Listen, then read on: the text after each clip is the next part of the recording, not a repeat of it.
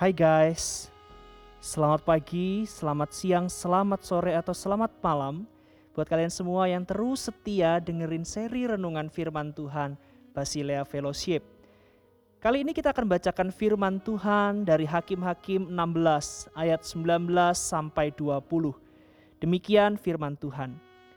Sesudah itu, dibujuknya Simpson tidur di pangkuannya Lalu dipanggilnya seorang dan disuruhnya mencukur ketujuh rambut jalinnya.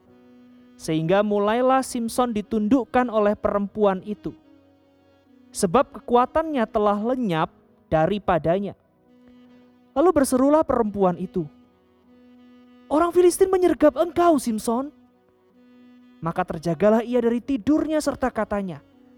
Seperti yang sudah-sudah Aku akan bebas dan akan meronta lepas. Tetapi tidaklah diketahuinya bahwa Tuhan telah meninggalkan dia. Teman-teman menurut kalian kisah siapa yang sedang kita bacakan kali ini? Kalau kalian jawab Simpson, jawabannya tepat sekali. Simpson ya, bukan Samson. Kalian tentu tahu kan gimana kisahnya? Buat yang belum tahu, jadi Simpson ini adalah salah satu tokoh Alkitab yang gagah perkasa. Dia pernah mengalahkan seribu orang musuh dengan hanya menggunakan tulang rahang keledai. Wow, luar biasa. Dia juga pernah mengalahkan seekor singa dengan tangan kosong teman-teman.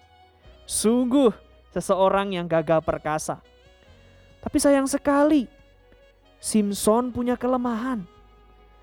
Dia hidup seenaknya sendiri. Dan akhirnya jatuh karena seorang perempuan Filistin bernama Delila.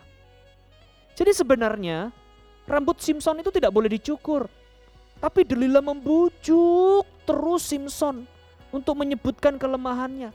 Simpson mengatakan bahwa kelemahannya adalah ketika rambutnya dipotong.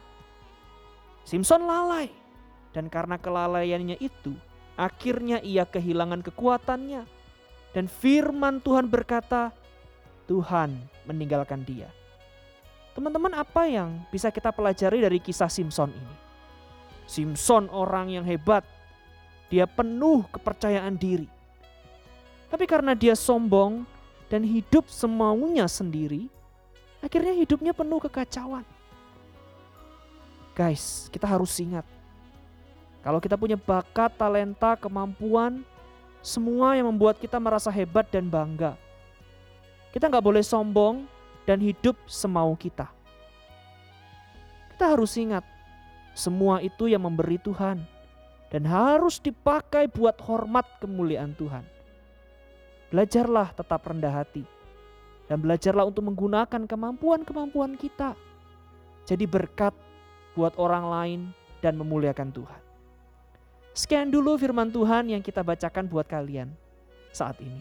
Tetap semangat, Tuhan memberkati.